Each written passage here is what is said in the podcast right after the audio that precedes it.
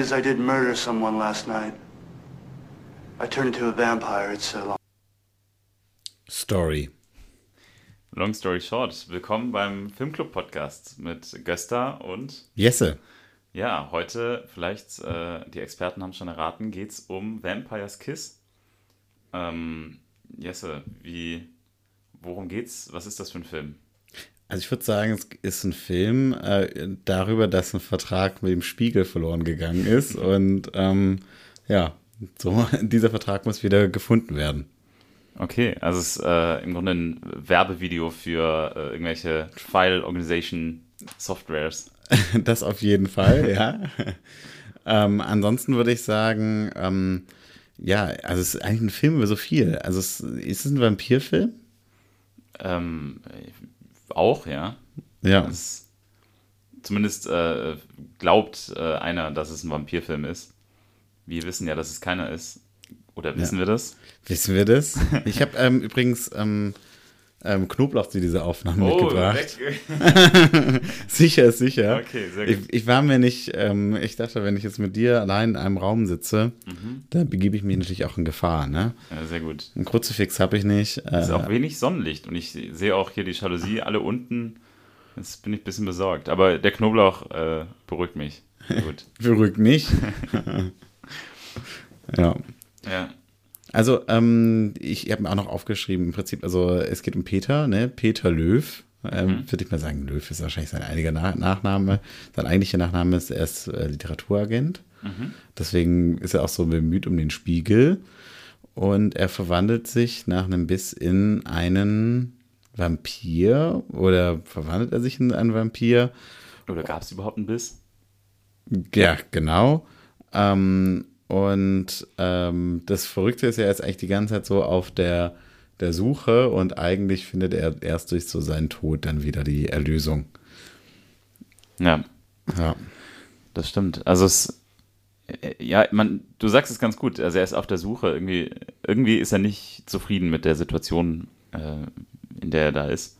Nee. Ähm, und vielleicht hat er auch irgendwie diese, dieses Ding gebraucht, okay, ich bin jetzt Vampir.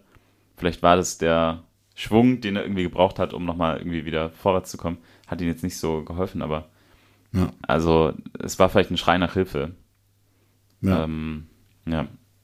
Ich habe es gar nicht mehr aufgeschrieben, wenn der Regisseur ist. Für mich jetzt ganz schlecht. Robert Biermann Ah, sehr gut. ist der Regisseur. Ja. Übrigens, also ich habe nachgeguckt, ist jetzt niemand, den man kennen muss. Der natürlich für Vampire's Kiss. Ja, also Vampire's Kiss, daher kennt man ihn, aber Ja. äh, er hat jetzt wenig andere Filme gemacht. Ja. Ähm. Äh, wie würdest du das beschreiben, Peter beschreiben? Wer ist Peter? Puh, oh Gott. ja, also Peter ist im Grunde irgendwie ein, ein Mann, der berufstätig ist, jung ist, ähm, aber trotzdem ganz alleine in einer großen Stadt zwischen vielen Menschen ähm, und dann irgendwie auch quasi Gesellschaft sucht im, in den Nachtclubs, in, ähm, im Nachtleben und trotzdem verloren in diesem kompletten, in seinem Leben irgendwie. Ja, und also ja, berufstätig, aber gleichzeitig irgendwie, also Burnout habe ich jetzt irgendwie kein, keine Sorge. Äh, er arbeitet eigentlich nicht. eigentlich arbeitet er gar nicht, nee. Nee. Man sieht ihn immer nur, wie er, also wenn er arbeitet, dann ist eigentlich das Einzige, was er äh, quasi ruft, ist Ava. Ähm, und sie soll das dann machen. Ja. Also, ja. Ich musste sagen, ich musste so ein bisschen an Donald Trump denken. Weil von Donald Trump gibt es ja so dieses, er hat mal so gesagt, äh, ich könnte jetzt irgendwie jemand auf offener Straße erschießen, weil mir wird nichts passieren. Und also dieses, ähm, also er, sich seiner Privilegien so weit bewusst sein, dass eigentlich er alles machen kann in dieser Welt und die Welt steht ihm komplett offen. Und das finde ich auch ganz interessant, so an dieser ähm, Gesamtkonstellation, weil ich meine, die anderen Charaktere sind ja meistens äh, People of Color, die meisten von denen. Und er ist halt typischer weißer Mann. Und für ihn hat alles einfach gar keine Konsequenzen. Und das ist auch so ein bisschen, glaube ich, was ihn so, so äh, la fast langweilt oder was ihn so ähm, ja antreibt, ist so, ist ja alles scheißegal. Ja. Also da gibt's dann, äh, es gibt eine Szene, da will sich dann beschweren Und äh, dann gibt es so eine Szene, wo der, er dann ist mit den anderen Chefs oder ich weiß nicht, was die sind, aber Wahrscheinlich Abteilungsleitungen. Abteilungs irgend sowas, also allem im Büro, alles Männer natürlich. Ja. Und die lachen drüber. Und die, was der Superchef, bei dem sich beschwert wurde, wissen will, ist nur, ähm, was stand auf der Toilette über mich. Also es ist eigentlich, es hat alles keine Konsequenzen. Es ist alles so egal in dieser Welt für ihn. Ja. Wahrscheinlich auch in unserer Welt, aber ähm, das, das macht, deswegen musst du an Trump denken, ja. ja, auch an dieses Zitat dann, ja. Ja, Das stimmt. Und er, er, bauscht ja, also im, im Film ähm, ähm, bauscht er quasi auch dieses mit dem, diese Sache mit dem Vertrag künstlich auf. Also ja. das ist ja eigentlich, man hört es ja auch in dem Telefonat, eigentlich überhaupt kein Problem. ja. Ähm, aber er vermittelt es so, als wäre das jetzt quasi dramatisch. Und vielleicht eben, irgendwie muss er das aufbauschen oder so. Ich weiß auch nicht. Da kommen wir vielleicht noch drauf zurück. Ja, ich glaube, also sonst ist einfach total äh, sinnlos, ja. Also ich habe auch äh, kurzzeitig dachte ich, hm, ist es ein Film übers äh, Prokrastinieren? Weil, also er macht ja alle möglichen Sachen irgendwie, bevor er auch selber einfach mal gucken könnte, ne? Also es wäre auch eine, eine Option, wäre auch selber äh, zu sagen, hey, ich helfe dir jetzt, weil er sitzt ja nur herum. Ja. Auch, also ganz bedeutend fand ich da die Szene, als er die, diese Nüsse gegessen hat und so. Mhm. Ist auch eine, und eigentlich, er saß die ganze Zeit, er hatte die ganze Hand voll Schalen und man weiß, der saß da die ganze Zeit und hat diese Nüsse gegessen, während sie halt gearbeitet hat. ähm, also skurril. Ja. Ja, völlig, völlig äh, skurriler Typ. Ja, dann kommen wir vielleicht, wollen wir direkt dann, äh, wir können später nochmal zurückkommen, aber zu Alva gehen. Wer ist Alva, wirst du sagen? Alba ist eigentlich ein recht normaler Mensch erstmal. Also sie arbeitet da in dieser Firma, die ja irgendwie eben diese Verträge und äh, ich weiß nicht, was, was die genau machen, erfährt man jetzt nie so richtig. Also es geht irgendwie um so die ähm, Literatur, irgendwelche, der Spiegel ist ja auch eine Sache. Also die wahrscheinlich ähm, vertreiben jetzt so Rechte von, also so habe ich es, deswegen habe ich Literaturagent geschrieben. aber- Ja. Ist, ist es auch, glaube ich, aber wahrscheinlich auch Absicht, dass es äh, sehr vage gehalten ist, weil das macht es noch langweiliger. Ähm, und ja, im Grunde ist sie, sie hat Familie, sie wohnt auch zu Hause. Ähm, Sie wohnt relativ weit weg. sie wohnt relativ weit weg, genau. Fühlt sich auch nicht immer sicher. Ähm, auch, Deswegen hat sie eine Pistole. Genau. Ähm, und ist schon auch, also da irgendwie ängstlich, aber eigentlich erstmal recht normal so. Also ich kann mir vorstellen, in New York gibt es viele Frauen, die sich äh, abends auf der, in der U-Bahn irgendwie nicht sicher fühlen. Wobei ich finde, es gibt so eine Szene mit ihr in der U-Bahn, die finde ich sehr schön, weil ähm, da fragt so jemand nach Geld und sie gibt diesem Mann als einer der wenigen Geld. Und das ist natürlich eine schöne kleine Charakterszene, wo man sieht, okay, also sie ist diese Person, die sich zwar nicht sicher fühlt und sie greift dann auch ihre Handtasche besonders fest, aber äh, sie ist doch empathisch und, ähm, Ja. und ja, gibt dann halt Geld. Ja. ja, äh, wobei ich auch, also von dem Mann, der da nach Geld fragt, geht auch, finde ich, überhaupt gar keine Gefahr. Also äh, dadurch, dass er singt, ist es irgendwie so, wirkt er so harmlos, dass man gar nicht das Gefühl hat, da könnte was passieren. Ja. Aber trotzdem, wie du sagst, greift sie die Handtasche und man weiß, da ist ja auch die Knarre drin. Also ist vielleicht auch der Griff nach Sicherheit. Ähm, ja, und äh, auch die, die Pistole, und auch wenn es quasi nur eine, eine Schreckschusspistole ist oder so, ähm, diese Sicherheit braucht sie ja auch irgendwie. Und sie hätte auch gerne die Sicherheit, quasi sich tatsächlich wehren zu können, was ihr vielleicht auch geholfen hätte. Ähm, und auch äh, eine tote Frau erspart hätte in dem Film. Ja. Aber ja, trotzdem immer besser keine richtige Pistole dabei zu haben. Wobei, was sie wahrscheinlich, also da, was sie am meisten schützt, ähm, was, wenn es so suggeriert wird durch die Kameraführung, ist natürlich, dass sie sehr katholisch ist und deswegen einen Kruzifix trägt. Ähm, das Ja. wird, kommt mehrere Male, wird das so sehr prominent äh, gezeigt. Ja, stimmt. Ja. Das, äh, ja. Ich würde auch sagen, also sie hat wahrscheinlich ein eher konservatives Elternhaus, zumindest scheint es so. Also ihre Mutter ist so richtig äh, wütend, als sie da nicht zur Arbeit geht und sagt, komm, stell dich nicht so an. Auch nicht besonders empathisch äh, in dem Moment, sondern äh, ja, so, komm, also mir geht's auch scheiße mit meinem Chef, ich habe doch keinen Bock drauf. Ja, Probleme haben alle. Ja, also Da Ja. ist sie irgendwie äh, ein bisschen, also sie, sie ist im Grunde ähm, im Vergleich jetzt zu, zu ihm, ähm, also zu Peter, ist sie quasi auch irgendwie sehr in ihrer Arbeit vertieft. Aber sie hat Familie, sie hat Menschen, die sie lieben und ähm, ja, ist da irgendwie in einem System drin. Und er ist halt da irgendwie äh, ganz anders unterwegs. Ja. Äh, zu der Arbeit von Alva, da habe ich äh, ein O-Ton, den ich kurz mal vorspielen möchte. Ja. Ähm, Im Prinzip ähm, sagt da Peter zu Alva, was er von ihrer Arbeit hält. Every other secretary who's been here has been here longer than you, Alva. Every one. And even if there was someone here who was here just one day longer than you, I still wouldn't ask that person to partake in such a miserable job as long as you were around. That's right, Alva. It's a horrible, horrible job. Sifting through old contract after old contract. I couldn't think of a more horrible job if I wanted to. And you have to do it. You have to. Oh, Sie sagt ja, jetzt am Ende der vierten Sekunde fehlt äh, or I fire you. Im Prinzip sagt äh, Peter die ganze Zeit, ähm, ja, was das eigentlich für ein schlechter Job ist. Und äh, ich finde das eigentlich total interessant, weil einmal zeigt natürlich, also dass die Arbeit ist sinnlos. Und ich würde sagen, vielleicht ist es auch das, das eigentliche Thema vom Film. Also da gibt's, äh, ich habe auf Letterbox gesehen, einen äh, Kommentar von David Jenkins und der hat geschrieben, ein guter, witziger, glaubwürdiger Film über extreme Belästigung am Arbeitsplatz, dem leider ein langweiliger und inkohärenter Vampirfilm angehängt wurde. Und das finde ich eigentlich äh, ganz äh, treffend. Ähm, Ein Film, also es gibt ganz viele Filme, die ich irgendwie denken musste. Und ein Film äh, ist The Assistant. Ich, der ist also nicht so alt, glaube ähm, 2019.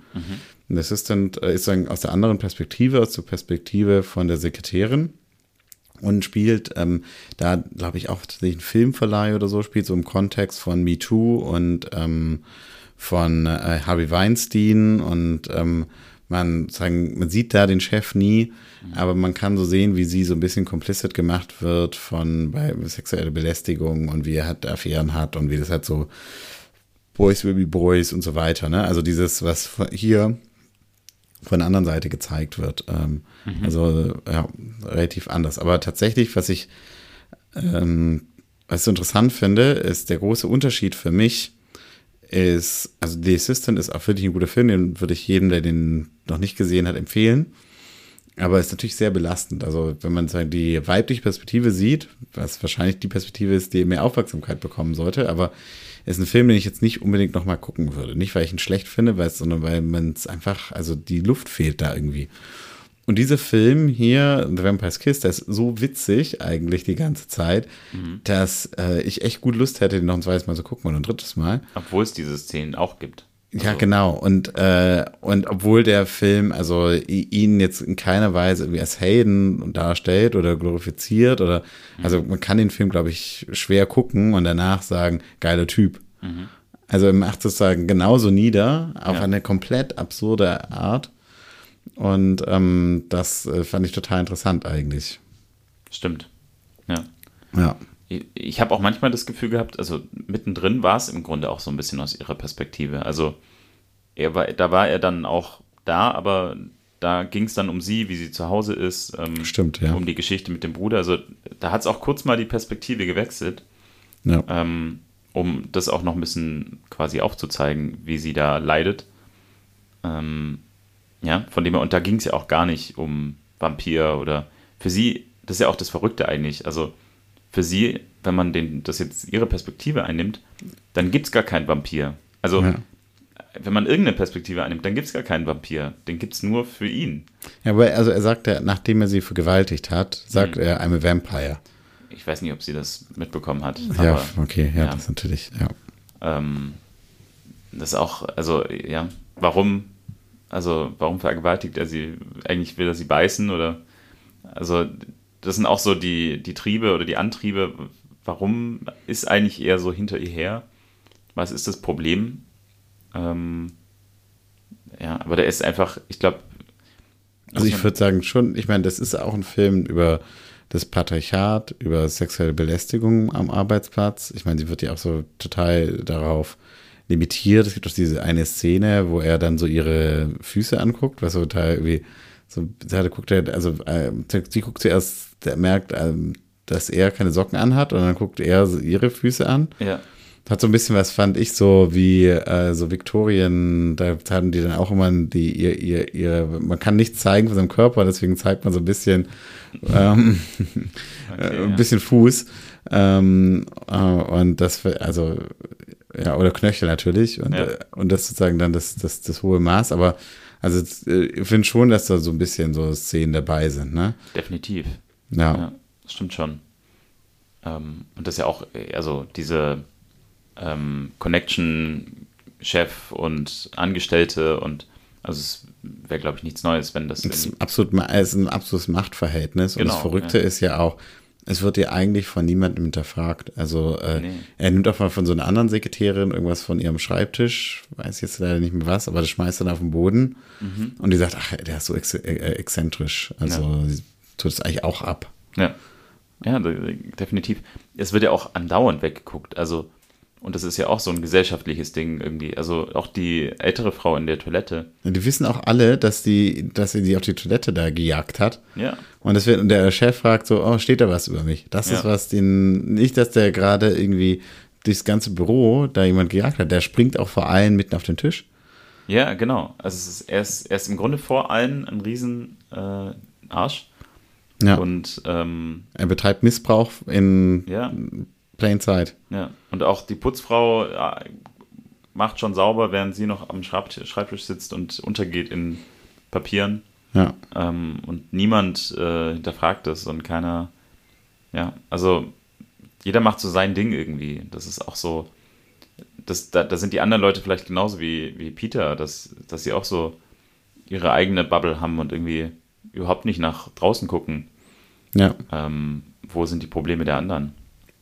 Das ist auch so ein auch Ding. ganz interessant, da gibt es eine Szene, die parallel dazu bei The Assistant. Mhm. Ähm, und das zeigte, finde ich, ich will jetzt gar nicht so ins Detail gehen, aber das zeigt ja so ein bisschen, dass es kein Thema ist von, der Film ist von 1988, Mhm. sondern eben auch ein Thema von 2023. Also finde ich eigentlich ein hochaktueller Film. Sehr gut gealtert. Ja, definitiv. Ja. Ähm, ja. Aber, also, äh, was, was hat denn Peter? Also, ist er ein Vampir? Und wenn, also, Also ich finde es, was ich total, ich habe ich mir das aufgeschrieben, aber ich habe ähm, ich hab so eine Notiz gemacht, weil ich es total interessant fand. Ich habe mal so geguckt gehabt nach ähm, alten ähm, Kritiken und die sind eigentlich komplett davon ausgegangen, dass er wirklich ein Vampir wurde. okay. Und ich würde sagen, also ich finde natürlich die Frage ist, ist jetzt ein Vampir oder ist einfach nur wahnsinnig? Ja, eben, genau. Also das ist so, wie ich den Film heute sehen würde und ähm, und ich würde ihn auch so sehen, dass er halt denkt, er ist ein Vampir und deswegen, also er nimmt dann ihre Schreckschusspistole und er versucht sich umzubringen und da sind aber, und deshalb passiert nichts natürlich und deswegen denkt er, ja klar, da muss ja ein Vampir sein. Er fühlt sich bestätigt in seinen, Genau. seinen anderen, ja. Ja, aber tatsächlich äh, gibt es auch Leute, die diesen Film äh, sehen und Okay. tatsächlich davon ausgehen, dass er ein Vampir ist. Also ähm, Ja. Da wäre jetzt meine Frage für mich eher, die damit verbunden ist, für dich so ein bisschen Rachel, also die sozusagen ihn dann beißt. Würdest du sagen, es ist eine echte Person? Vielleicht kann man es so rum dich annähern. Ja, also ähm, ich habe ich hab auch überlegt, okay, ist er ein Vampir? Ähm, und da kommt auch Rachel ein bisschen vor, aber es gibt verschiedene Anzeichen, dass, es, dass er kein Vampir ist. Weil, äh, also zum einen wissen wir, okay, er ist nicht unsterblich und also er ist ja auch gestorben am Ende. Ja, aber er ist gestorben, wie Er ein Vampir stirbt. ja, wie ein Vampir sterben würde. Aber ähm, also Was ist, was ein Vampir sagen würde? vielleicht, also entweder er ist quasi kein Vampir oder er ist ein Vampir und trotzdem wahnsinnig. Also weil er redet mit äh, irgendwie, er geht in die Dusche und redet mit der Luft und imaginären Personen, die es nicht gibt.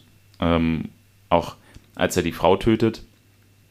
Also er, er saugt ja kein Blut, sondern er, er hinterlässt sie einfach tot. Also da ist auch alles übrig sozusagen. Ja, diese Plastikszene. Äh, Zähne Diese sehen. Zähne, ja, Gottes Willen. Ja. Und dann hatte ich auch das Gefühl, ähm, immer wenn Rachel da war und quasi ihn gebissen hat und auch sich so ein bisschen quasi äh, über ihn gestellt hat und ihn so materialisiert hat, dann hatte sie nie die Probleme, die er hat. Also Sonne war nie ein Problem, ähm, Kruzifix und alles. Also für sie, sie war eigentlich so, ähm, ja, also einfach, sie hatte gar kein Problem, als wäre sie ein Vampir. Und ja. sie ist ja auch tagsüber da gewesen und so. Ähm, von dem her hatte ich schon irgendwie das Gefühl, okay, sie kann eigentlich kein Vampir sein. Also sie, sie muss irgendwie eine Vorstellung von ihm sein. Oder halt eine normale Person, die irgendwann in ihm weitergelebt hat. So. Ja. Ähm, und es gibt ja auch eben diesen Moment, er bringt Kaffee ans Bett und ich glaube, da stellt er sie sich vor. Und als er die Frau in die Dusche äh, bittet, da stellt er sich, glaube ich, auch Rachel vor. Also für ihn ist das irgendwie eine Liebesbeziehung, diese Rachel, die halt auch noch Vampirin ist, weil das irgendwie so sein Thema ist gerade. Und ähm, dann ist er ja auch am Ende total im Prinzip ist Rachel eine Form von Jackie, seiner Freundin am Anfang, ja, ja, die genau. aber nicht rausrennt, wenn da äh, eine Fledermaus kommt. Ja, ja. Das war ja auch so ein bisschen ähm, mit der Psychologin, ähm, dass er gesagt hat, irgendwie, er fand es irgendwie weird mit der Fledermaus und so. Und im Grunde hat er das ja dann weitergespinnt und gesagt, okay, jetzt äh, ist eben diese Person, Rachel, die irgendwie eine Version von Jackie ist, ist äh, ein Vampir und so weiter. Und ist da, hat es immer weiter getragen. Ähm, also, weiß nicht, für mich ist er kein Vampir. Ähm, ja. Also, ähm, ich, ich muss jetzt kurz, äh, wenn wir drüber nachdenken, eines der besten Filmzitate aller Zeiten kommt aus diesem Film. Also generell muss man sagen, dass es, auch wenn man Rachel sieht, das Verrückte ist ja, alle Leute in diesem Film spielen, als wäre das ein normaler Film. Aber Nicolas Cage, I don't know, ja, also der geht ja völlig wild, ne? Mhm. Und ähm, da gibt's, und was man vielleicht, also wenn man den Film jetzt schon gesehen hat, ähm, auf jeden Fall beachten sollte, ist, die meisten Passanten, die so auf der Straße rumlaufen, das sind keine Statisten. Ja, ja. Die haben das einfach so gefilmt und die sind, ja, und äh, hier ähm, läuft äh, Peter durch die Stadt und sagt, ähm, I'm a vampire. I'm a vampire! I'm a vampire! I'm a vampire! I'm a vampire! I'm a vampire! Einfach nur I'm a vampire, I'm a vampire. Das sagst dann, also das kommt ganz, ganz oft, äh, wie er sozusagen diese Realisierung hat, dass er jetzt irgendwie ein Vampir ist.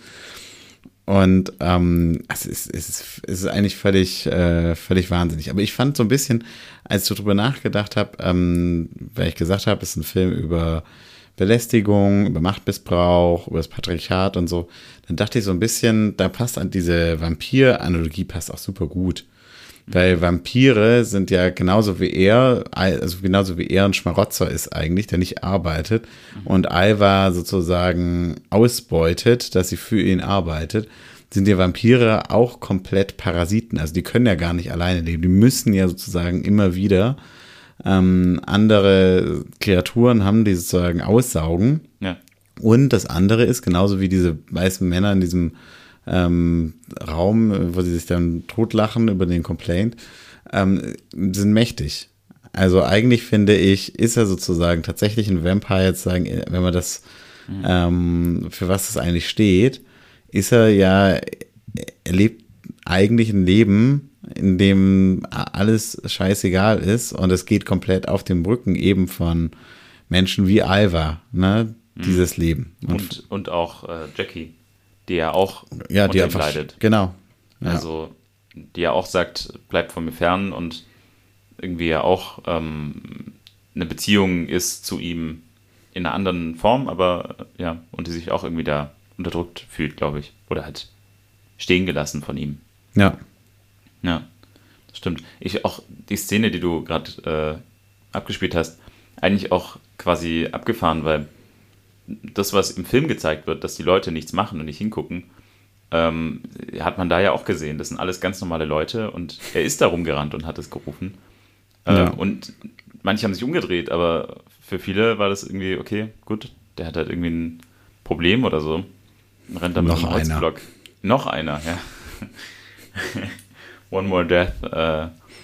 ist ja in New York auch. Wie er immer mit seinem Vlog da rumläuft. Ich muss sagen, also die Endszene ist schon äh, wirklich genial gemacht. Auch ja. wie, wie er dann sagt, äh, wie sie sagt in dem Gespräch, ja, die, was sie für Gemeinsamkeiten haben. Und dann sieht man ihn, wie er an der Ecke steht und sagt, wow. wow. das ist einfach. Das ist wahnsinnig gut. Tatsächlich, also das ist wirklich ein guter Übergang, weil als eine der Kritiken, die ich gelesen habe, äh, schreibt hier, Vampirismus ist hier ein wahnhafter Ausdruck einer übersteigerten, krankhaften Liebessehnsucht. Ja, lebt von der Lust von der Montage seiner anfänglich überaus integren Hauptfigur und hat durchaus makaber witzige Züge. Ich finde auch völlig wahnsinnig, dass man sagt, diese Hauptfigur wäre am Anfang integer gewesen. Mhm. Das kann auch nur eine Kritik aus 19, von 1988 sein. Mhm. Also kommt man darauf. Aber äh, dieses Thema, das sagen auf, ähm, auf seine Sehnsucht nach Liebe zu beziehen, ja. ähm, ich bin mir nicht ganz sicher, aber er, er lernt eben am Ende, gibt es so ein Matchmaking von seiner ähm, Psychiaterin oder Psychologin. Also zumindest in seinem Kopf. In seinem Kopf. Und äh, hier ist sozusagen, wie sie zusammenkommen. I like poetry, horseback riding, Vivaldi and long weekends in the country. Those are exactly the same things that I like. Also im Prinzip, sie haben einfach, sie mögen genau die gleichen Sachen. Das Verrückte ist ja, dann sieht man, wie er, ähm, ich weiß nicht mehr, wie sie heißt. Das habe ich mir leider nicht aufgeschrieben. Weiß ich nicht. Naja, aber sie. Äh, das, wieder, äh, das würde den Bechteltest nicht bestehen. Wir können uns nicht an den Namen der Schauspielerin erinnern. Also diese Folge besteht schon mal auf gar keinen Fall den Bechteltest, wenn hier zwei Männer reden, aber die, der Film tatsächlich glaube ich auch nicht, weil hm. nie zwei Frauen in einem Raum miteinander reden. Gibt Doch, die Sekretärin, aber ja. es sind Sekretärin, Sekretärin, also. Die hat nur ganz, es gibt nur ganz kurz, wo sie sagt so, are you, are you right? Oder sowas. Ja, ja, okay. ja, und auch die in der Toilette, aber die haut dann gleich ab. Aber ich glaube, da muss auch noch eine gewisse Zeit muss miteinander geredet werden. Also. Und ohne Mann, ach, keine Ahnung. Auf jeden Fall, ja, ja wir haben es, äh, wir haben versagt auch. Ja, aber, aber ich glaube, dass, ähm, es gibt ja diese, die gehen danach zu ihm und er redet die ganze Zeit und also es sagen, es ist ein Match made in heaven und er zitiert irgendwie Poetry mhm. und nach ähm, kurzer Zeit äh, rastet er wieder aus, ne? Mhm. Ja. ja. Also ich habe mal nachgeguckt, im Grunde, er ist ja, und das geht ja auch den ganzen Film über, und da sind wir uns vielleicht auch einig, er hat ja irgendwie ein Problem. Und ja. er ist ja auch in psychiatrischer Behandlung. Wir wissen nicht, ab wann ist er es wirklich noch und ab wann stellt er sich nur noch vor. Oder war es sie? Oder war es je? Oder ist das irgendwie eine Art von, das, bei, bei dem er sich quasi selber bestätigt und mit sich selber redet? Ähm, auch können wir gleich noch darauf zurückkommen, aber da habe ich mal so ein bisschen geguckt nach so verschiedenen Krankheiten und muss sagen, so Borderline-Persönlichkeitsstörung äh, trifft irgendwie ganz, zu, äh, ganz gut zu. Ich lese mal die Symptome vor. Das äh, Impulsivität und Instabilität, vor allem in Beziehungen, äh, Gegensätzen, Gegensätze, die kaum zu ertragen sind, ähm, und die darüber hinaus noch mehrfach täglich wechseln können. Was ja zum Beispiel da auch, also äh, wir passen so gut zusammen und gleich wieder, um Gottes Willen, ich will mich nicht dir anpassen. Mhm. Ähm, und auch so sieht man ja allein in seinem Gesichtsausdruck quasi, während er mit Elva redet, äh, wie er seine Stimmung wechselt. Und ähm, dann quasi noch äh, Selbstverletzung und auch ja, Selbstmord ist auch ein, also Suizidgedanken und das auch so und sich quasi so auch abbandeln ähm, von Beziehungen, also Beziehungen vernachlässigen und so. Also das mit den Beziehungen vernachlässigen, das sehe ich so ein bisschen bei Jackie und dann irgendwie so eine sehr weirde Beziehung ist eben mit Elva. Also das äh, erkennt man schon so ein bisschen. Ähm, aber gut.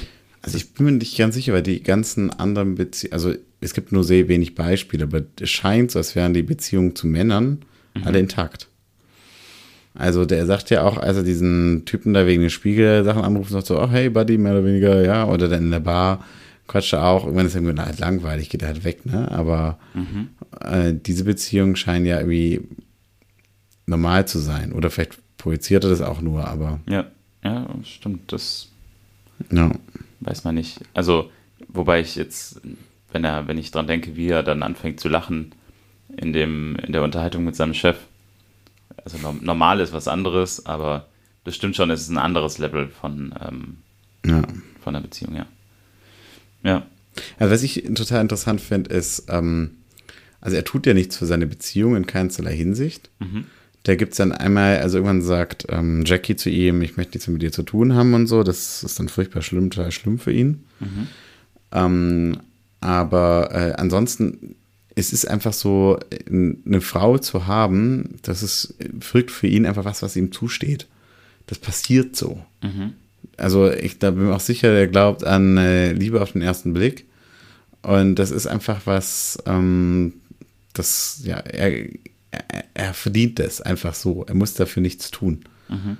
Und äh, deswegen ist sozusagen auch, sobald, also jedes Mal, wenn sozusagen die alle Frauen in seinem Leben irgendwie eigene Agency zeigen, ja, Alva zum Beispiel sagt so, ähm, hey, mal ganz ehrlich, du hast doch gerade noch gesagt, das war doch gar nicht so wichtig, dann sitzt sie im Taxi ja. und jetzt ist plötzlich doch das Wichtigste und so. Jedes Mal, wenn Frauen Agency zeigen, dann rastet er komplett aus.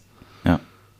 Also das, das, das, das gibt es in seinem Leben nicht. Und was, ich glaube, seine Vorstellung ist von einer Beziehung, ist ja diese Fantasie mehr oder weniger mit diesem Taxidriver, äh, mit dem Taxifahrer, wo die dann plötzlich auch in seinem Büro sitzen und dieses Bild dann da rekreieren. Das, äh, ja. ja. das ist, glaube ich, seine Vorstellung, dass es halt irgendwie so ist. Ja. Hm. Ja, das ist spannend. Auch Beziehung, äh, er guckt ja einmal aus dem Fenster und sieht dann irgendwie, wie sich ein Paar küsst. Ähm, ja. Und kann das irgendwie auch gar nicht sehen. Also für ihn, da schüttelt es ihn dann auch. Und ja. das ist interessant, weil eben diese frische Liebesbeziehung, die sah sehr frisch aus, irgendwie schwierig für ihn ist zuzugucken und dann aber der Taxifahrer, der irgendwie diese sehr gute, glückliche, feste, lange Beziehung hat, ähm, irgendwie anders nochmal damit umgeht. Vielleicht auch nur in einem anderen Moment anders damit umgeht. Ja gut, er ist auch gegenüber dem Taxifahrer nicht liebevoll. Nee, nee, gar nicht. Aber ja. da hat er irgendwie auch, äh, er hat ja immer wieder selber Probleme mit sich selbst, so. Ja. Ähm, ja. Aber ja, also mit der Psychologin vielleicht nochmal. Ähm, das, also ist es vielleicht auch eine Möglichkeit, also sein Weg quasi, sich selbst zu verzeihen und irgendwie sich selbst zu, zu heilen oder die, die Sachen, die er macht, alle so ein bisschen klein zu halten? Oder ist es erst am Ende so? Weil das ist mir so ein bisschen, weiß nicht, da, wie er quasi sagt, ja, es passieren, also er beichtet ja quasi, wie vor, wie in der Kirche beichtet er quasi der ähm, Psychologin, ja, ich übrigens, ich habe auch jemand ermordet und äh, Ach, ja, und vergewaltigt. Habe ich auch noch, ja. ja. Und, und die sagt so, ja, also sterben andauernd Leute. Ja, und, ja. also sie, sie sagt auch, ja, ich kümmere mich um das mit der Polizei, das mache ich alles und so. Ähm, irgendwie, weiß ich nicht, hat er das, diese Art von Beichte irgendwie gebraucht oder so? Also ich glaube, was, äh, er, was er sucht, ist ja irgendwie ähm, einfach Konsequenzen auch so für sein Handeln. Mhm. Und von daher ist ja furchtbar für ihn, dass sie bei allem, er sagt so, oh, ich habe das gemacht und sie sagt so, ja, okay. Äh, er sagt ja auch dann ansonsten immer, shoot me, shoot me. Also man möchte ja unbedingt irgendwie was spüren. Mhm. Und er ist ja fast glücklich eigentlich, als er dann tot ist. Also das so endlich. Ja. Ähm, und ja, also ich finde es eigentlich, äh, ich weiß nicht sagen, also ich weiß auch nicht, ich frage mich auch bei ihr, ob sie echt ist mhm. oder ob sie eine komplette Vorstellung ist. Ich fand bei ihr auch diese eine Szene irgendwie spannend, als äh, er sie anruft und sie quasi privat äh, da ist und man den Mann sieht, der schon sehr große Ähnlichkeit hat mit dem Bruder von Ava. Ja. Ähm, ob das irgendwie quasi eine Verbindung ist oder. Also ich, ähm, ich dachte schon so ein bisschen zu angedeutet. Also mhm. ich habe mir noch zu der Umsetzung und so ein paar Notizen gemacht und bei Costumes habe ich mir aufgeschrieben, mhm. dass alle Frauen große Ohrringe tragen. Mhm. Ähm, das muss natürlich gar nichts bedeuten, aber äh, ob sozusagen eigentlich ganz viele Frauen nur Versionen von Jackie oder Versionen von Iva sind. Ähm, ja. Und das sozusagen er, er, er sich das in seinem Wahnsinn dann irgendwie so vorstellt. Ja. Ja, ich weiß ich nicht so ganz, deswegen ist, tue ich mir so ein bisschen schwer, diese Frage, ist er Vampir oder nicht, weil es natürlich äh, wenn man davon ausgeht, er ist wahnsinnig, dann entschuldigt das natürlich auch so ein bisschen. Und ich, ich finde diese, äh, diese systematischen Ansätze, irgendwie zu sagen, hier sehen wir wie ein Aus, Auswuchs des Patriarchats oder so, finde ich viel interessanter. Mhm. Und wenn man aber sagt, er ist einfach nur verrückt, dann ist es. Das ist ja das Gleiche, wie wenn du sagst, er ist einfach nur ein Vampir.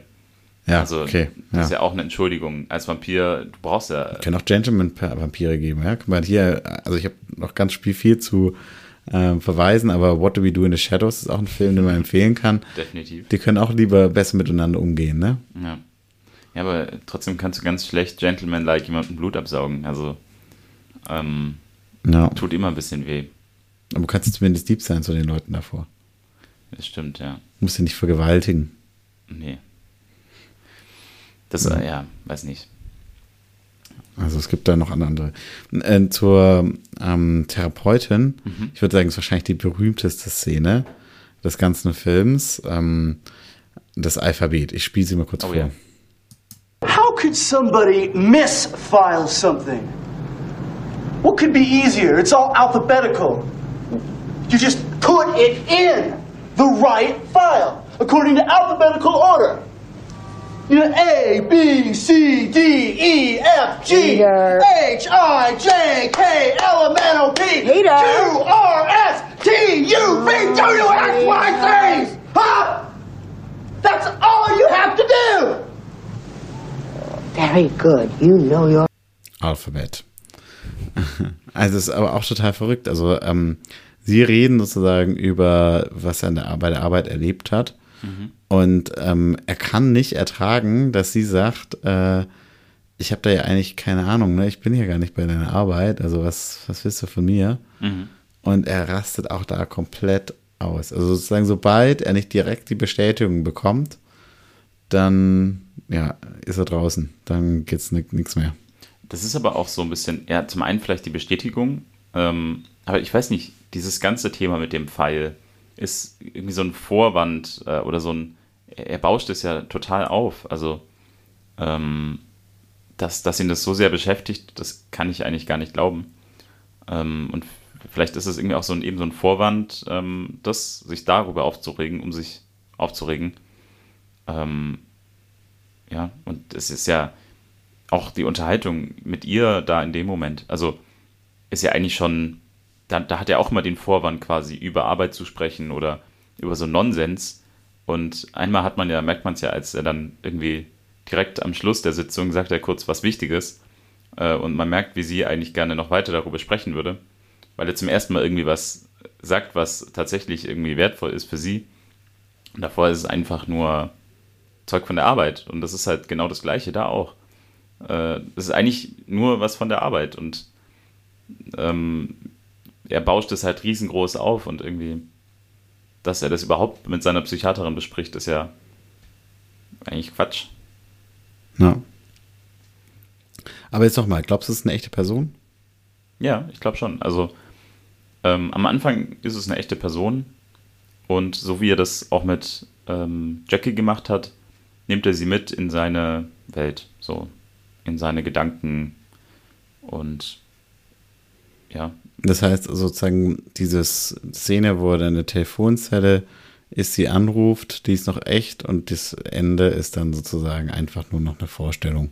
Das würde ich auch so sehen. Also, weil sonst, wäre sie, wenn er sie anruft, dann wäre sie vielleicht quasi in der Praxis, wo er sie immer sieht. Weil das, das die Umgebung ist, die er von ihr kennt. Ja. Und man hat sie aber privat gesehen in, ihrem, in ihrer Wohnung. Man hat gesehen, da ist ein Mann, der, den er gar nicht kennen kann. Ähm, und so. Und das ist irgendwie das sind so Anzeichen für mich, okay, das ist, das hat stattgefunden und sie ist ja auch besorgt und so. Ähm, überhaupt die Frage, warum ruft er an? Das ist ja auch irgendwie, was, was ist sein Ziel so? Ähm, aber ab dann geht es quasi da los, dass er eine andere Version von ihr in seinem Kopf weiternimmt. Genau wie Jackie und dann eben Rachel daraus entsteht.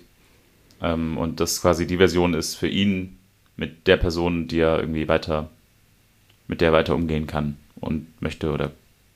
Vielleicht könnte man auch sagen, weil du vorhin ja gesagt hast, ne, was für ein Ding kann es sein.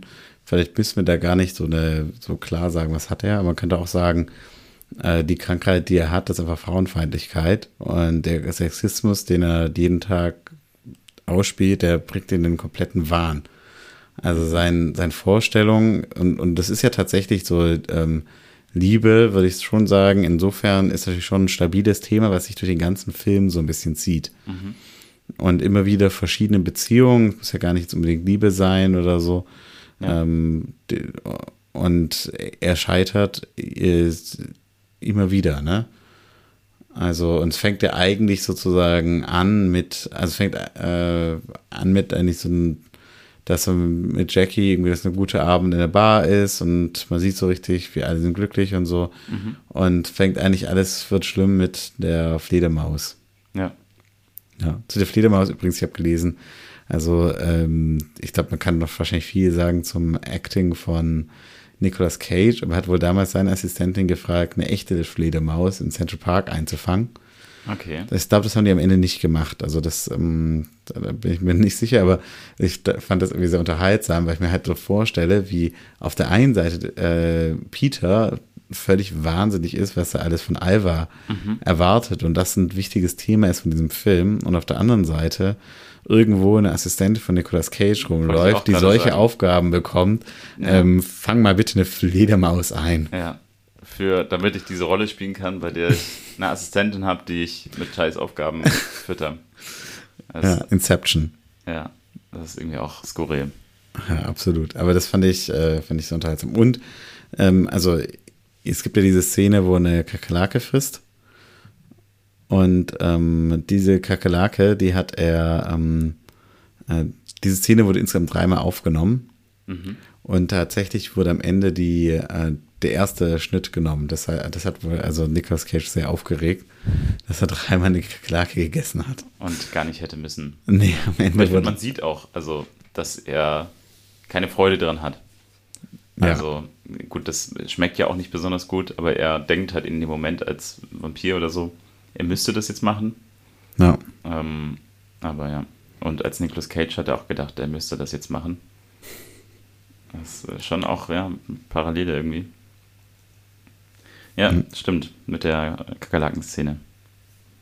Und auch äh, bei dieser Szene, als er die Wohnung verwüstet, mhm. äh, dass das eigentlich alles echte Möbel waren und echte Spiegel. Ähm, und Nicolas Cage quasi selber die dann tatsächlich zerstört hat. Und die haben zwei Kameras genommen, weil sie wie, wie oft musste es geschnitten werden? Also wie oft musste es aufgenommen werden? Zwar nicht geschnitten. Nee, sie, sie konnten es ja nur einmal aufnehmen, weil sie hatten Krass, ja nur einmal die Wohnung. Und um das quasi tatsächlich aufnehmen zu können, haben sie zwei Kameras aufgestellt um dann schneiden zu können und so. Ähm, und eine ist dabei kaputt gegangen. Und auch im Nachhinein in dem Interview hat sich dann der Robert Biermann äh, geäußert und gesagt, also eigentlich war es total naiv von mir und dumm, dich diese Szene machen las äh, zu lassen mit echtem Glas und allem. Mhm. Also weil du kannst ja richtig verletzen und alles. Ja, klar.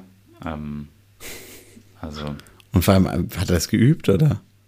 Weiß ich nicht. Äh, nee, also einfach, ich glaube, kaputt machen vielleicht ist es auch so ein Method-Acting-Ding, also dass er, er macht es, er spielt es ja schon alles sehr, sehr gut und sehr auch übertrieben. Mhm. Und, ja, völlig übertrieben. Ja, dass er dann die Kakerlake ist und dass er diese Wohnung tatsächlich verwüstet. Ja. Vielleicht ist es auch Teil seines Films äh, und seines schauspielerischen Akts da. Ja, ja, also das muss ich sagen, ist für mich der meist, also Nicolas Cage ist ja berühmt für dieses Overacting so ein bisschen, mhm. aber das ist, also wenn man einen Film von Nicolas Cage sehen sollte, dann ist es dieser eigentlich. Ist auch sein Lieblingsfilm. Ach wirklich? Krass. Ja, hat er, hat er mal 2018, glaube ich, gesagt, dass ja. es wohl sein Lieblingsfilm war, also zumindest, glaube ich, äh, zu spielen. Weil, haben wir auch äh, gesagt beim Angucken, ja. das muss echt Spaß gemacht haben, äh, die Rolle zu spielen. Ja, also gibt es wirklich wahnsinnige Szenen. Also gerade auch wie er was mit seinen Augen macht. Mhm. Also er wirklich, er kann sein Gesicht komplett entstellen eigentlich, mhm. ne? Ähm, das finde ich wirklich sehr beeindruckend eigentlich. Ja, und auch er kann so unterschiedlich aussehen. Also ja. als er dann einmal die Tür aufmacht und Ava quasi klopft, weil sie den Vertrag gefunden hat und er sagt, it's too late. Mhm. Da sieht er tatsächlich so ein bisschen auch wahnsinnig aus und und die Schultern sind dann so hoch die ganze Zeit. Ja, genau. Also, und er also läuft dann aber auch mit diesen hochgezogenen Schultern, ne? Ja. Also, da muss man dann schon auch wirklich an Nosferatu denken. Ähm, ja. Das, äh, ja. Aber das hat er auch gesagt, also dass er sein, äh, sein schauspielerisches Engagement dann am deutschen Expressionismus sich da orientiert hat und äh, also so das ist einfach so, so ein komplett, ich meine, das ist ja viel Sturmfilm, deswegen musste man wahrscheinlich damals auch so ein bisschen overacten, mhm. weil das um das so zu verdeutlichen, aber es sind völlig übertriebene gestische schauspielerische Darbietungen. Ich meine, viele so ähm, Dr. Mabuse oder das Kabinett des äh, Dr. Calgary, also viel so äh, in Horror gleitende Filme sind auch aus dieser Zeit, ne? Also mhm ähm, da hat er sich, denke ich, ganz gute Vorbilder genommen. Und ich dachte auch so ein bisschen, also jetzt, wo du es gesagt hast mit den Kameras, passt nicht mehr. Ich hatte mir aufgeschrieben, ähm, dass mir sehr auf, aufgefallen ist, so eine Kameraperspektive von oben genommen wurde. Mhm. Äh, Gerade in der Wohnung, im Treppenhaus, auch am Telefon, als Jackie anruft. Jetzt denke ich mir ein bisschen, das könnte ja auch gewesen sein, dass es eine von den beiden Kameras war. Und die sich dafür entschieden haben, einfach weil es natürlich schwierig ist, wie platziert man mehrere Kameras, äh, ohne zu merken, da sind mehrere Kameras. Ne? Ja, klar. Und weil die andere vielleicht kaputt gegangen ist. Ja, genau. Und jetzt denke ich, aber, also ich dachte, das sollte halt so dieses, so, so was Verzerrtes darstellen und auch so, ähm, man sieht natürlich ganz anders die Schatten, ne, wenn man von mhm. oben drauf guckt. Ja. Und einem einfach so eine, ja, ist, das war mein, meine Interpretation, als wir es gesehen haben.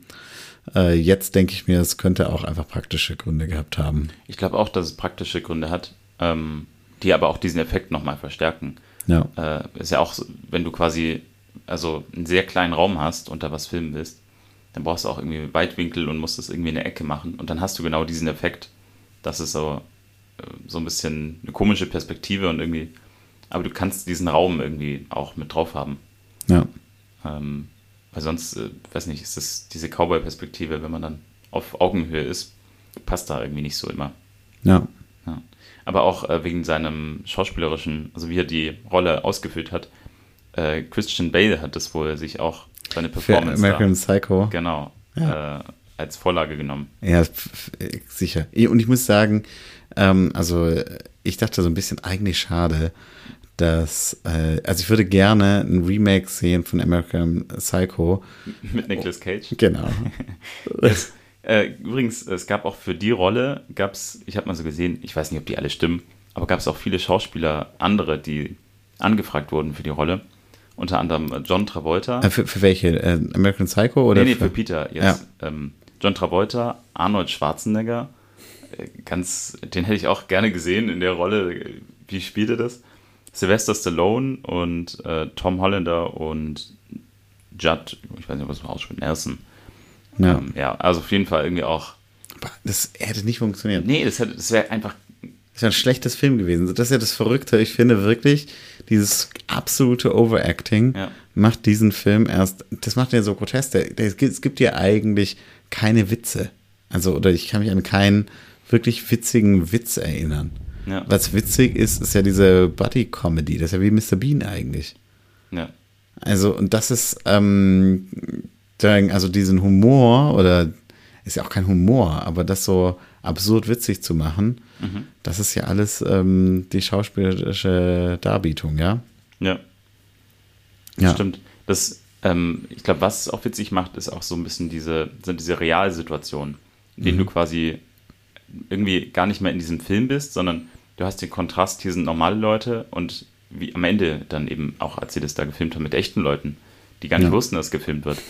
Ähm, das sind quasi normale Leute und, und, du hast da diesen völlig Verrückten. Und dann merkst du irgendwie, wie dämlich der eigentlich ist und wie skurril es ist, was er da gerade macht. Eigentlich wahrscheinlich besser als bei Statisten. Ja, klar, weil da ist es dann auch gespielt. Also da muss dann der Regisseur sagen, okay, reagiert da bitte nicht drauf oder reagiert drauf. Und so sind es irgendwie ganz authentische Reaktionen auf diesen, ja, weiß nicht, auf diese äh, Situation. So ein bisschen auch wie äh, Taika Waititi, der auch gerne so Jokes macht, die quasi sehr auf realen Situationen sind. Also, weiß nicht, dass irgendwie Thor irgendwie stolpert oder keine Ahnung, irgendwie im Alltag Probleme hat.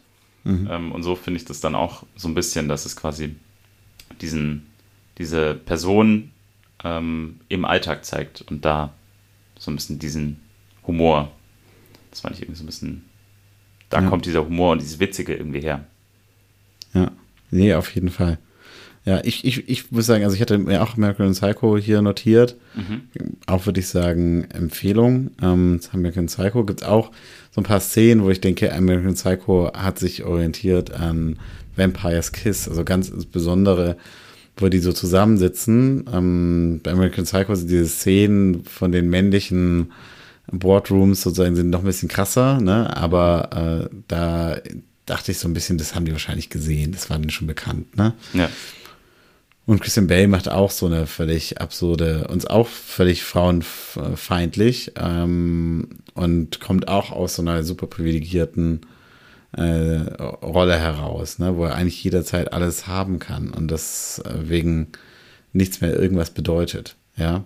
Ja. Ähm, natürlich gibt es also sozusagen bei dieser Anlehnung gibt ganz viele Referenzen zu dem Original, würde ich sagen, zu Nosferatu. Ganz viele Filmzitate. Äh. Ähm, und ich glaube auch sozusagen, ähm, Nicolas Cage orientiert sich da auch an, an Max Schreck, der Nosferatu spielt. Definitiv. Auf jeden Fall. Ich muss sagen, es gab eine Szene, ähm, ich müsste mir jetzt eigentlich nochmal angucken, ich habe den jetzt nicht mehr in der Vorbereitung jetzt nochmal angesehen, wo ich auch dachte, da, es gibt so ein Bild von äh, Francesco Goya, äh, Saturn verschlingt eines seiner Kinder. Ist eines der furchtbarsten, also googelt es mal, also es ist wirklich ein Bild, das mir Angst macht. Und ähm, das hing lustigerweise bei Goya im Esszimmer. Ähm, und es sieht total ähnlich aus wie diese Szene, da beißt er so ein Kissen. Ah, ja. Ähm, also nicht, nicht Goya oder Saturn, sondern Peter. Beißt Ja, ja. Kissen. Und da dachte ich auch, das ist total angelegt. Also visuell hat es wirklich sich versucht, glaube ich, äh, sehr stark an eben Nosferatu und diesen alten aus den 20er Jahren, den Film zu orientieren. Und hat dadurch gleichzeitig aber auch was ähm, geschaffen, den sich andere orientiert haben. Wer, also es gibt auch so eine Szene, Alva, und da dachten wir wo, äh, direkt an Michael Scott, ne? Also das, ähm, Der auch äh, bedenklich ist manchmal in seiner genau, äh, Autorität. auch so ein Typ, der sich eigentlich nur langweilt und Ja, genau. ja, Stimmt. Äh, ja, natürlich dachte ich auch so ein bisschen an Kafka.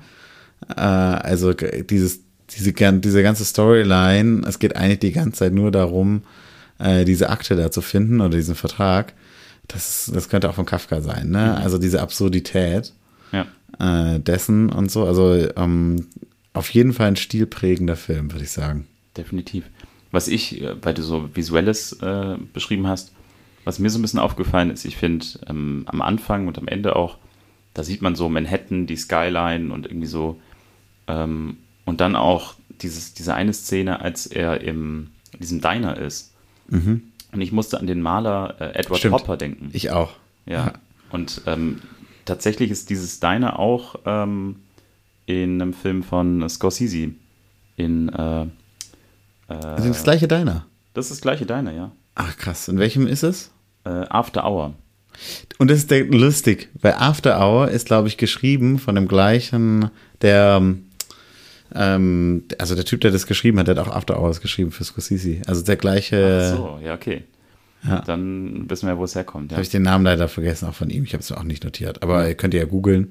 genau. Ja, und also auch die Bilder von Edward Hopper mal googeln, weil ich finde, also das sind so Bilder und die zeigen quasi auch ähm, so Menschen alleine in Räumen in New York, Manhattan. Einsamkeit, Edward Hoppers genau, Einsamkeit. Einsamkeit und auch äh, kaputte Beziehungen oder Beziehungen Ja. zwischen Mann und Frau, die nicht, die eindeutig sichtbar nicht funktionieren. auch so eine Kritik des Modernismus. Und ich meine, da sieht man Ja. diese Skyline und eigentlich, äh, er wohnt ja irgendwo im Zentrum. Es, er müsste, also die, die Welt, in der er lebt, die könnte auch von How I Met Your Mother sein. Bei, bei How I Met Your Mother, Ja. da ist es eigentlich alles wunderbar und wird uns gesagt, Mensch, wie geil ist das Leben? Ja, Und sein Leben ist halt was, er ist allein im Diner, ne? ja, genau. Und das, äh, dieses Diner ist eben auch auf einem Gemälde äh, Nighthawk, also Nachtschwärmer Mhm. von Edward Hopper. Ähm, ist nicht die, genau dieses Diner, äh, das gibt es Ja. wahrscheinlich nicht, aber diese Szene erinnert schon stark daran und könnte auch irgendwie. so Wahrscheinlich gibt es das, weil ich meine, After Hours ist auch gut ist ein paar Jahre davor, aber ich meine, die werden ja nicht die gleiche Kulisse nochmal aufgebaut haben. Nee, nee, das ist ein echtes Diner. Ja, ja. Also äh, die haben äh, quasi tatsächlich äh, im, ich habe es glaube ich aufgeschrieben, ähm, ja, keine Ahnung, Ah, Manson Diner. Also die haben quasi im Manson Diner tatsächlich gedreht. Da hätte ich jetzt Bock mal hinzugehen. Ja. Ich werde hungrig. Oh, okay. Ja. Müssen wir bald mal was zu essen machen. Ja, auf jeden Fall, ja. Ähm, das muss ich noch was dran denken, das habe ich aber leider, ähm, Vielleicht wegen den Beziehungen quasi. Hopper. Jetzt hast du mich bei dem Diner da. Ja, mit dem Diner habe ich dich erwischt. Da, jetzt bin ich nur noch. Ja, genau, in dem Diner ist es ja auch so, da sitzt er und äh, hinter ihm unterhalten sich glaub, zwei Frauen. Ja. Äh, und ich glaube, es geht um eine Verlobung. Genau, ja. Äh, Also wieder das Thema Liebe. Und auch da, also er verliert es komplett. Ne? Ähm, und das ist sagen, also ja. Und natürlich auch wiederum Harassment, also äh, dieses Personal, was ihn da bedient und irgendwie, er muss da warten und so. Also äh, das, das kann er nicht. äh, Er ist so entitled, dass, dass es steht ihm eigentlich alles zu, jederzeit. Ja. Und ähm, damit, damit kommt er gar nicht klar, dass er mal ein bisschen warten muss und dass er mal auch anderen halt bei ihren Geschichten zuhören sollte. Oder Ja. kann halt, ne? Stimmt. Ja. Das ist so sehr ja, egozentrisch. Auf jeden Fall. Ja, trotzdem würde ich sagen, ähm, große Empfehlung, das anzuschauen. Ja, also ich hatte auch viel Spaß beim Anschauen. Ähm, Ja. Das gibt schon Szenen, wo man wirklich das Grauen bekommt und ähm, ja, die unangenehm sind anzuschauen. Aber äh, trotzdem, alles in allem, Nicolas Cage, die Leistung schauspielerisch, was er da abgeliefert hat, macht Spaß. Und Hast du noch was äh, hinzuzufügen? Nee, eigentlich nicht. Wunderbar, dann würde ich sagen, ähm, wenn ihr auch mal einen Film besprechen wollt, äh, Genau. könnt ihr uns ähm, eine E-Mail schreiben an info at filmclub-podcast.de Richtig. oder auf Instagram unter, Äh, Ed Filmclub Podcast. ich glaube, die Filmclub-Podcast. Ah, Gibt es den Filmclub Podcast schon? Ohne Unterstrich? Ja, Schweinerei. Sabbalat. Also schreibt uns, nicht den anderen. Genau. Ähm, äh, wir hören uns beim nächsten Mal Genau. und äh, jetzt viel Spaß mit Mama Magnet.